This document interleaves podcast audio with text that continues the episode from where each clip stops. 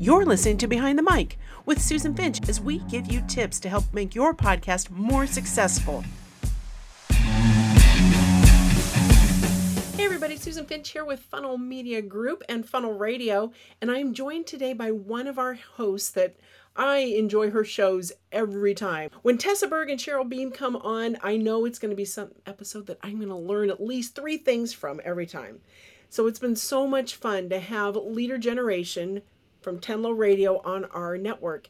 And Tessa, I've invited you today because I want to hear a little bit about what's been going on at Tenlo and give everybody a little history about what it used to be like, what happened, and where we at today. So, welcome. Thanks for having me. I'm so excited to be here.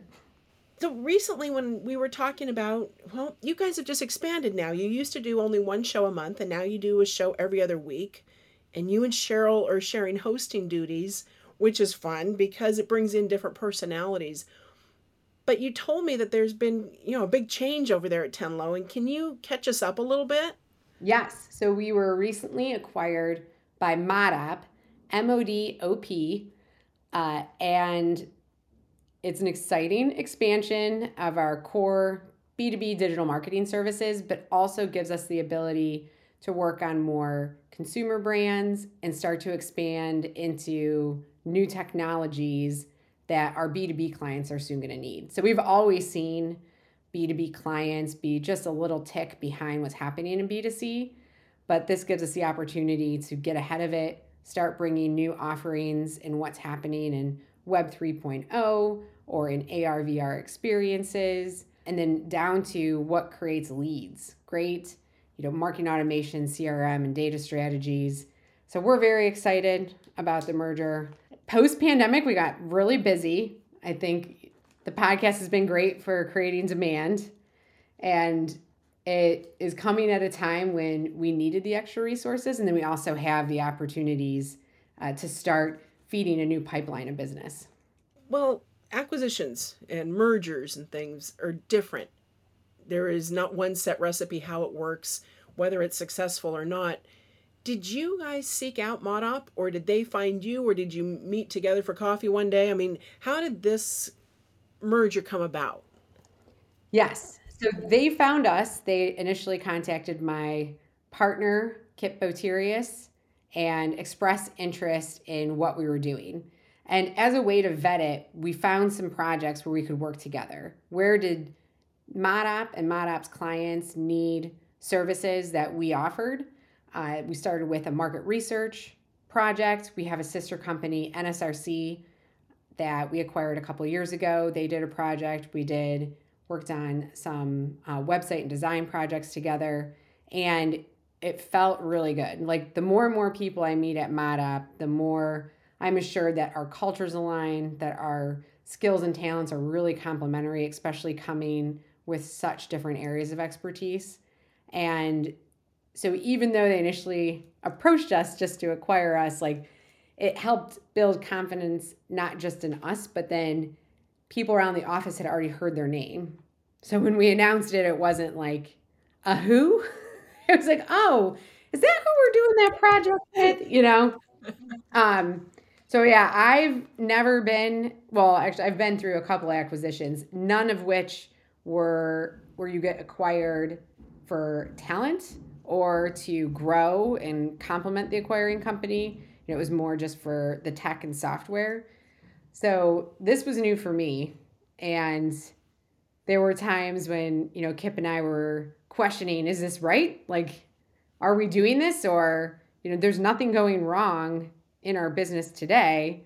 So what's the benefit? Like you you have those doubts. But I think that, you know, ultimately what really drove us to want to do the acquisition and want to merge with Modop was the opportunities we could give the team.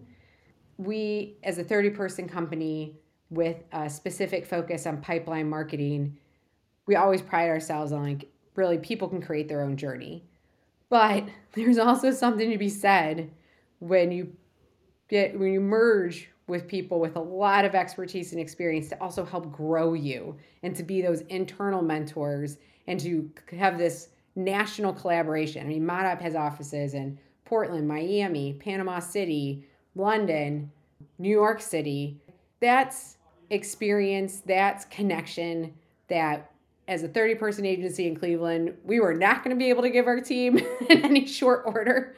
So, you know, this kind of expedited like our ability to grow as well.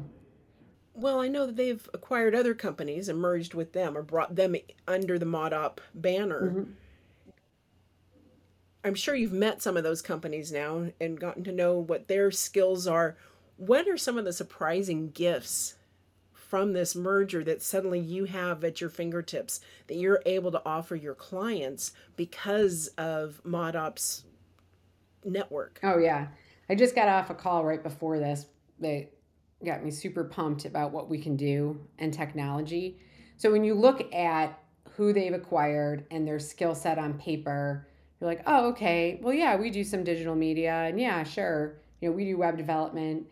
But what makes me most excited is they have a lot more expertise in e commerce. And for us, and focusing on B2B, a lot of our B2B clients right now are exploring how do they go direct to consumers. Like you hear D2C, you know, selling to people as people as a big trend. Well, their experience in e commerce platforms and how those connect into platforms we're more experiencing in marketing automation, CRM, data analytics is a very exciting marriage. And, you know, that office and expertise is largely in Miami. And then we look at like the office they acquired in Dallas, and it's almost all digital media. So, yes, we do some digital media, it's a part of our lead gen projects, but this is where we can start to layer on really sophisticated targeting, segmentation, and bring some of the experience we have in machine learning to bear and optimize these campaigns across the different lead gen channels in a way where, you know, while we were taking advantage of tools, they do it in such a deeper way and connect can connect it to like digital signage, digital outdoor, not something we've explored. So yeah, I feel like every time we get on a call with a new office, I'm like, oh, like we, that's not something we've done. That's not something we've been able to offer. Um, and it, I think our clients are going to benefit from it. I think our staff is going to find new ways to, you know, take their T shapes and get a little bit more broad so that they can introduce more innovative and, and at the end of the day, effective ideas for continuing client growth and lead gen.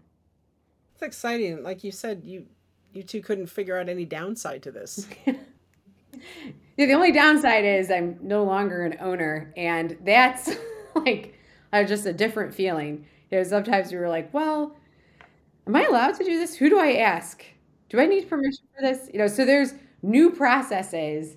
Um, but yeah, otherwise, I mean, from a functional perspective, no. And I, I'm sure Kip feels the same. I mean, he came in and bought the company out from the original owners. I mean, Tenlo started as AMG Marketing Resources in 1973 as a traditional creative shop, and it was founded by a man named Anthony Fatica.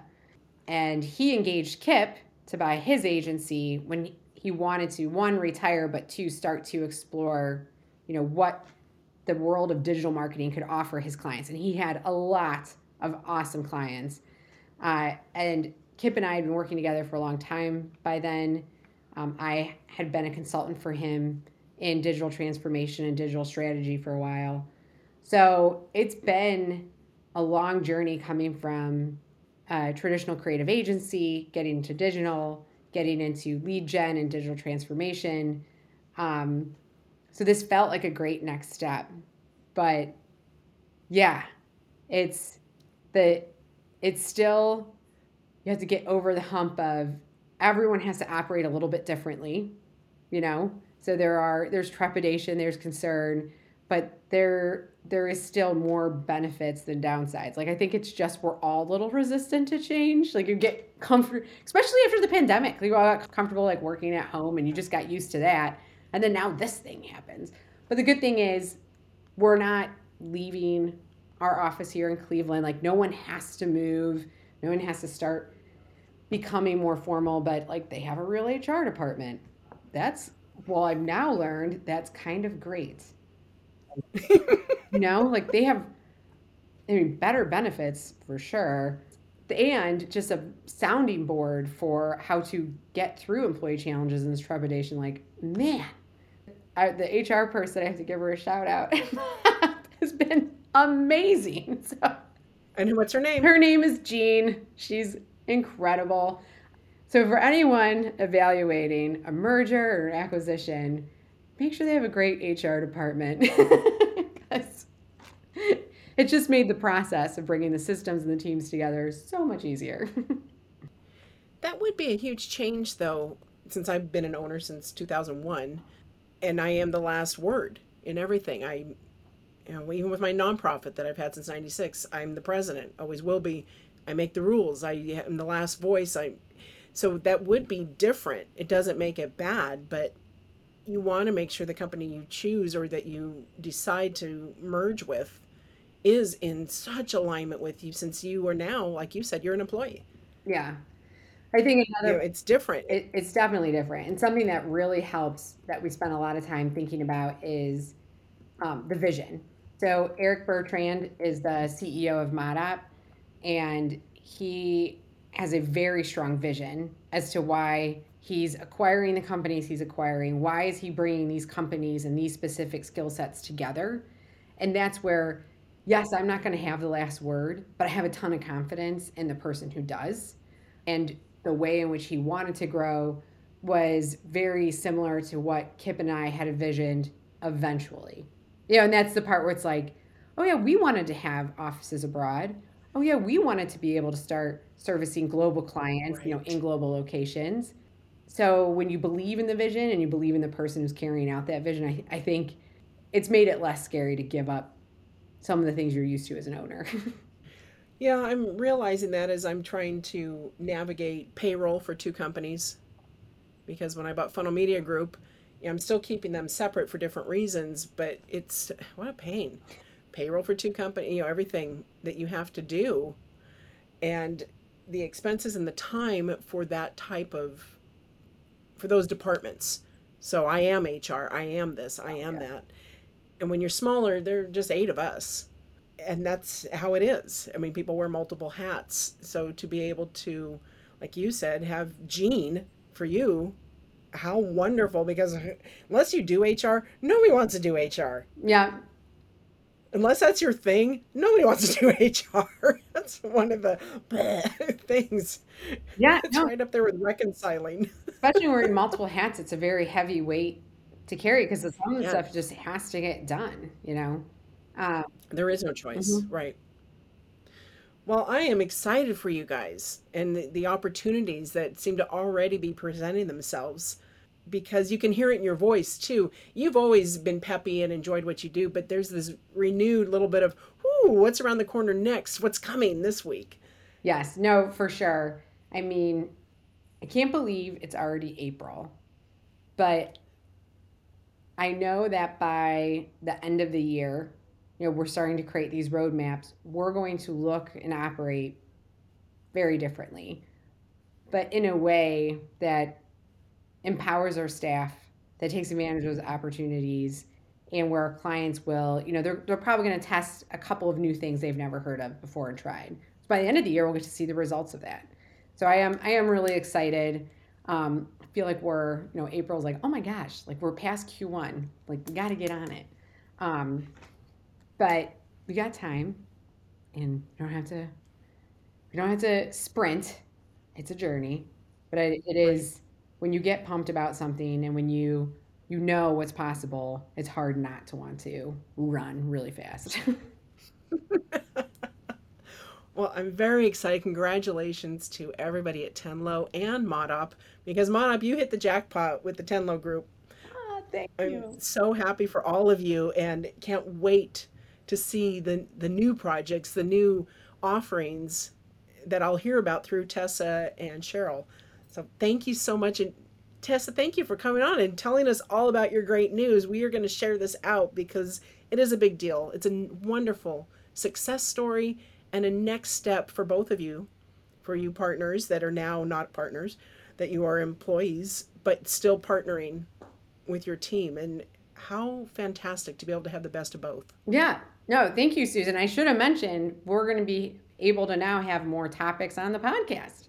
So you'll be hearing from ModOp experts and ModOp clients who are experts. And And that's another piece that I'm super excited about and why I love hosting is we get like this free chance to learn from incredible people. And now an, a door has just been opened to a new group of incredible people. So Hey, we might have to go weekly. I, you know, I did throw that out there. I said if anyone else wants to be a host, you know, then we could definitely look at going weekly. Um, so we'll see, because really that was the only thing holding back frequency at the beginning is getting people who either wanted to host or or, or vet the speakers. It's the quality of the, the speakers. That's most important. Well, you, it sounds like you have a whole new arena of speakers that you can invite on. Yes. Yep. And they've already been vetted because they're already wonderful clients of ModOp. Yep. Yep, for sure. So I'm looking forward to meeting them too. Terrific. Thank you, Tessa. Everybody, if you want to find Tessa's show, go to tenloradio.com in all your favorite podcast apps. She is there. She is everywhere. Subscribe to her episodes, Cheryl's episodes, all the episodes, and everything else. Come over to funnelradio.com and you'll see all the shows that we produce and get to know some fabulous resources and experts and be entertained along the way. This has been Susan Finch. Thank you so much. Thanks, Tessa. Thanks. You've been listening to Behind the Mic on the Funnel Radio channel. Never miss an episode. Be sure to subscribe at funnelradiochannel.com or in your favorite podcast app Apple Podcasts, Stitcher Radio, iHeartRadio, Spotify, Blubrry, TuneIn, and more.